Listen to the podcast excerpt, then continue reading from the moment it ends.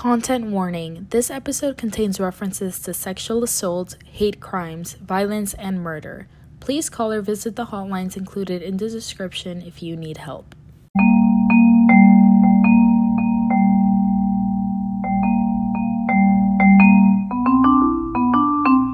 I murder! Hi everyone, welcome to I Murder, the podcast where Gen Z talks true crime. I'm your host Joselyn, and today I have a very unique episode for you.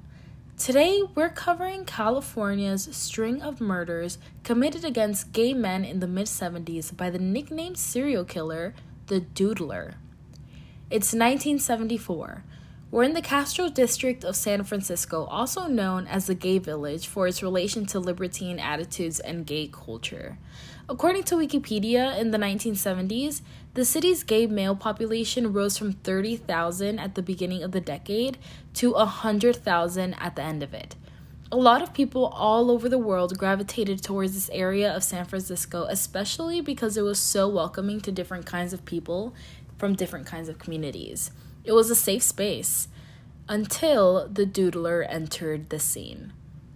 On January 27, 1974, a body was found on the edge of San Francisco's Ocean Beach. It took a few days for authorities to identify the body, which belonged to 45 year old Gerald Cavanagh. He had been stabbed multiple times and had defensive wounds all over his hands. And when he was found, he was fully clothed and had all his belongings with him, including his wallet and a watch on his wrist. The only thing he was missing was his identification. Now, this is strange, you know, because you like expect the person who did this to seize the moment and take his belongings, especially if his motive was related to money. You know, like his wallet was there, his watch was there, like, why not take it? But, you know, this clearly isn't the case. Another thing to note is that there were no signs of sexual assault, so that wasn't really a motive either. At this point, it just looks like this person only wanted to kill Gerald. Gerald worked at a mattress factory. He came from a pretty religious family back in Canada. As a gay man, he probably wouldn't be greeted with open arms if he were to be open about his sexuality back home. So it looks like he traveled to San Francisco as a sort of escape, you know, to live a free life as an openly gay man. On June 25th, 1974, a woman discovered a body in the bushes of a local park. This body was identified as 20 something year old Jae Stevens. Jae was actually pretty well known in the area. He was locally famous for his amazing performances as a drag queen in nearby clubs. And everyone knew Jae as a bright, multi talented, and absolutely stunning young man. Needless to say, he knew how to wow a crowd. Jae was stabbed three times in the front and back, and he was beaten so badly that his family could barely identify him. Just as the previous victim, he was stripped of his identification, so it did take a second for them to be able to identify him. Like I mentioned, Jae's body was found in a park. It doesn't seem like his body had been moved there from a different location. All the signs in the area point at the offender killing Jae in the spot and leaving him there. So this offender like barely tried to hide his body. It was fairly easy to find him and it was also pretty recent. It seemed like he had been killed probably the day or the night before um, his body was found. Another thing to note is that Jae was last seen at the Cabaret Club in North Beach the night before, uh, but it wasn't really reported if he had been spotted with someone else. So, you know, we can't like put those pieces of the puzzle together. The third victim was then found on June 7th, 1974. The victim, Klaus Christmann, was found at the beach by Lincoln Way. He was actually from Germany and visiting San Francisco with a few friends and had only been there for about three months. Klaus was found fully clothed in a leather jacket and boots, wearing a wedding band and a moonstone on his fingers, and a makeup tube in his pockets and these details led the police to assume that he had quote unquote homosexual propensities. And of course, he had no ID on him. Klaus's throat had been slashed in three places, and he was stabbed at least 15 times in the front and back of his body. The lead investigator, Dave Toschi, who actually worked on the Zodiac killer case, comments that this was one of the worst stabbings he had ever encountered. And that statement says a lot. I mean, like he worked on the Zodiac killer case and lots of other horrific um, homicide homicide cases. So I can't imagine uh, what he's seen. So to then compare that to this case and say that this had been the worst thing he had ever seen, like that's just awful, you know? Um, I can't even imagine how gory that must have been. It did take longer for the police to identify Klaus because he was a foreigner, but when they did identify him, they found that he was married and he had two children. No one really knew why he was in San Francisco. Like, he could have been visiting his friends, or he could have had marital problems, so maybe he went to San Francisco as an escape. But what we do know is that he was hanging around prominently LGBTQ areas in San Francisco. So, you know, like kind of gives us a hint um, as to like what his motive was in the area. But at this point, investigators are able to identify a pattern in these crimes being committed in the Castro district area. All these victims were stabbed viciously in their fronts and backs and they were stripped of their IDs. And let me tell you, it took a while for authorities to put two and two together. The reality is, the San Francisco Police Department most likely carried homophobic attitudes during this time, which heavily biased the way they handled these cases. It definitely took them a lot longer to put their full focus on these serial killings, which is just unfair to put it in simple terms if this had been any other kind of case, if uh, these people weren't homosexual, then I'm sure they would have handled these cases a lot differently. Um, but unfortunately, in the 70s, there were a lot of homophobic attitudes, as there is today. I think it was probably a lot more prominent or um, open back then. So, unfortunately, that had to affect this case. Now, these cases started getting public attention. It all started when Jae Stevens' murder was publicized on the newspaper. This garnered a lot of attention, negative attention at that. No one wanted to see or hear about any issues related to gay culture, so seeing this column on newspapers angered them. The Sentinel was the main newspaper to cover these killings and it was a pretty big newspaper, so it was widely reported. Other big newspapers, like the San Francisco Chronicle, essentially ignored all these killings that were occurring in the area.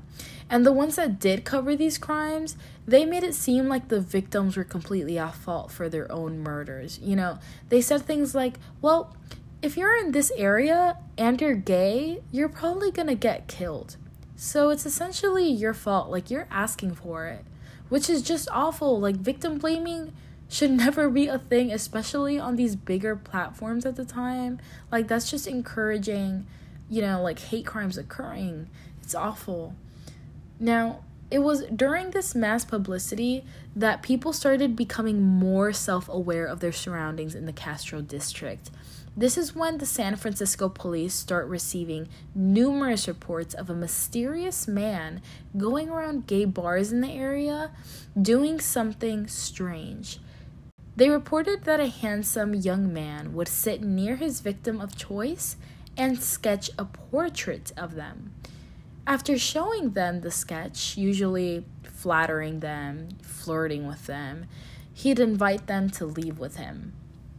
Thankfully, the men that reported this to the police declined leaving with him, and because they declined, they survived. But as we know, not everyone did. This man was known as the Doodler. Now, the Doodler goes quiet for nearly an entire year until May 12, 1975, when a man known as 32 year old Frederick Capin was found by a hiker behind a sand dune. He was fully dressed, but every inch of his body was soaked in his own blood, and he had been stabbed multiple times in the front and the back. Because Frederick was in the military, he was almost immediately identified. The next murder was 66 year old Swedish immigrant Harald Gullberg. He was found on June 4, 1975, in a Lincoln Park golf course two weeks after his killing. He had slashes on his neck and multiple stabbings in the front and back. This was the last murder committed by the doodler. Now, it's important to note that these five victims aren't the only killings committed by the doodler. It was believed that the doodler committed up to 14 murders at the time, but it was probably more difficult to connect all of them together, so that's why it wasn't reported as all 14. After the last murder, the SFPD released a composite sketch of this suspect. If you guys want to have a visual of this case, you can check out our Instagram at iMurder Podcast, where you can find some pictures related to this episode. And we uploaded a picture of this composite sketch so you can kind of get an idea of what we're about to say. This suspect was black, between 19 and 22 years old 5'10 in height, and frequently wore a navy tight fitted cap. He was most likely in the upper middle class and was well educated. He might have also attended some uni- one of the universities that was nearby. Another thing is that authorities never released these sketches made by the doodler, so we don't really have anything on that. But if these victims were flattered, we could assume that they were pretty good sketches. Like, I can't imagine being at the bar and a guy going up to me and showing me some stick figure and being like, "Yeah, I drew you. I've been looking at you for a while and this is this is kind of how I envision you." And then being flattered by that. I can't I can't imagine that happening. So I assume I assume was pretty talented in that aspect, you know. Um, which might have enticed his victims. The press pushed on the idea that the doodler had sexual identification problems, which, to be honest, isn't hard to believe. In my opinion, it just looks like he might have had self hatred issues and if he had homosexual tendencies, these violent acts were simply a way to release his anger on people who were comfortable in their sexuality and identity. And we see this with, with a lot of cases against um, people from the LGBTQ community. Like a lot of these raging homophobic people tend to have homosexual tendencies, whether that's just like a few thoughts that they have or it's um, their entire identity. It's it's very um, unfortunate that the way that they have to release those frustrations is against people who are comfortable in their own skin and in their own sexuality. Um, but that is a case that we see a lot of the time. And personally, I think that is the case with the doodler. One of the reasons why it was so difficult for this case to reach any progress was because witnesses wouldn't come forward, and understandably so. These witnesses who were homosexual had a lot of pressure placed on them by society. They could have lost their jobs, their families, and friends. So, of course, it would be hard for them to come forward publicly as a witness to any of these crimes. The papers reported rumors on three key witnesses that could have changed the entire course of this investigation. The first surviving witness was a European diplomat who met the suspect in a restaurant in the area. The suspect is invited back to the diplomat's house where he is stabbed multiple times. The victim, though, refused to speak to the police after his attack and he just left and went back to Europe. The second witness was actually pretty well known uh, perhaps on TV. We know he was an, an entertainer, but his name was never released for personal reasons. And the third witness was a well known politician in San Francisco who also had his identity hidden for similar reasons. And mind you, like I mentioned earlier, this is the 70s, so of course, if you are gay and you come out um, as a witness to these crimes during this time, like you are gonna have a lot of backlash just because homophobia was so prevalent at the time. It still is today, but definitely back then.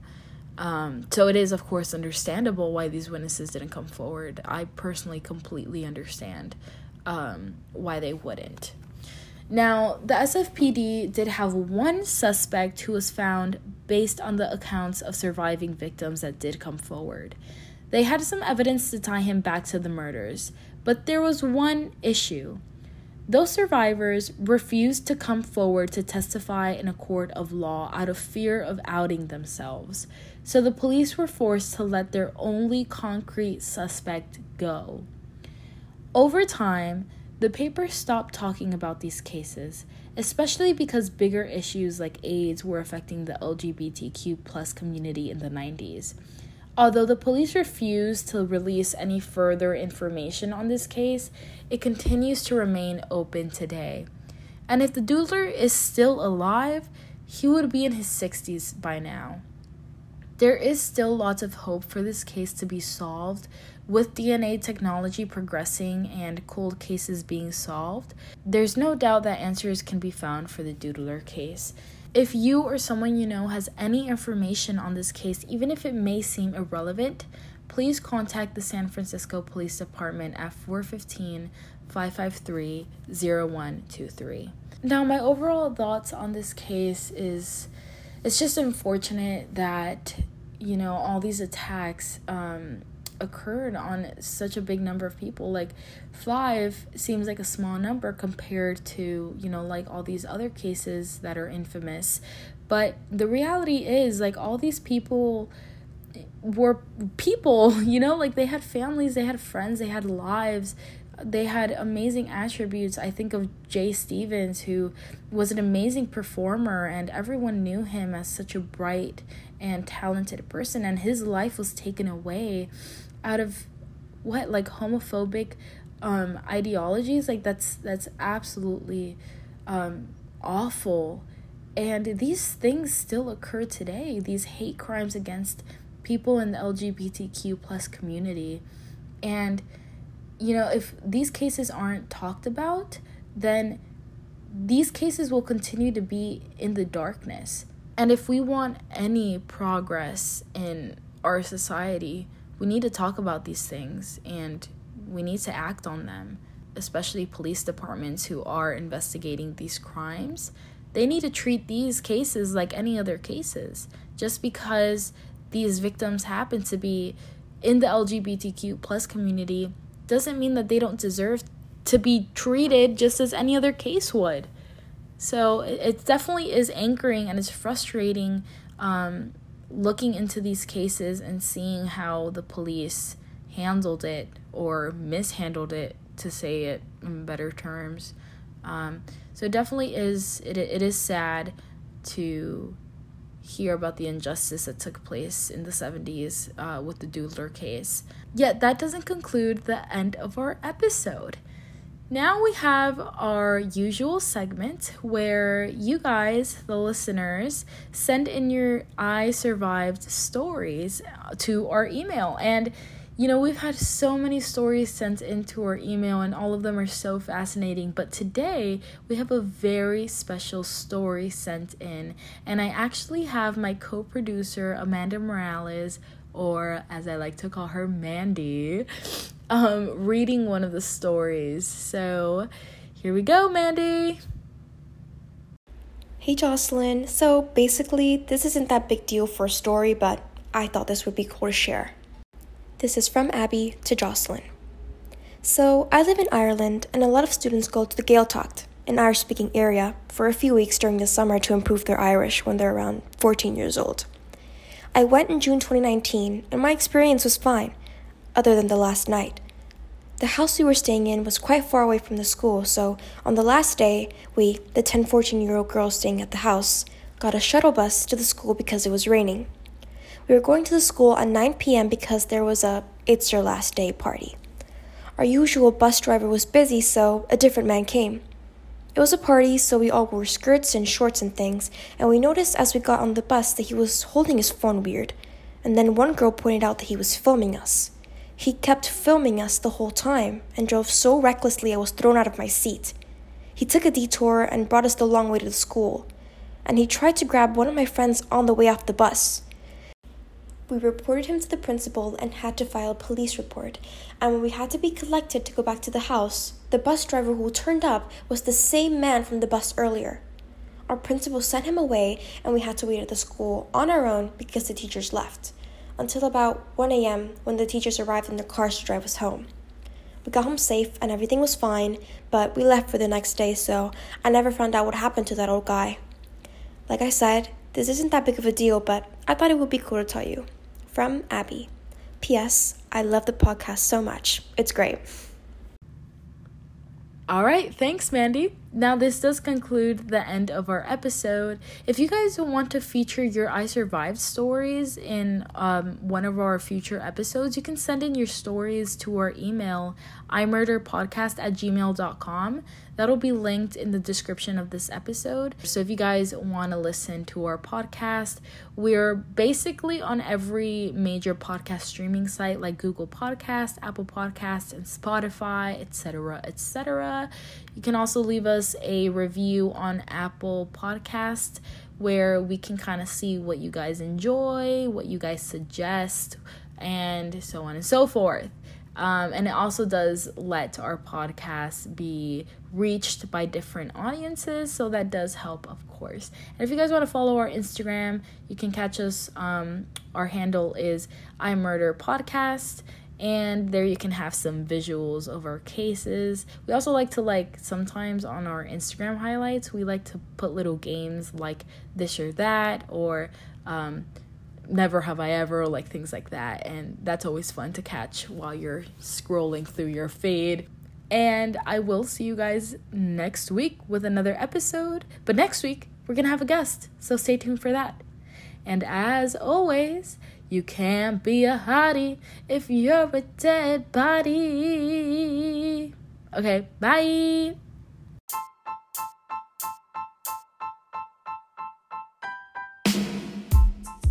This episode was written, produced, edited, and hosted by Joselyn Martinez. Music by Kaylee Fermin.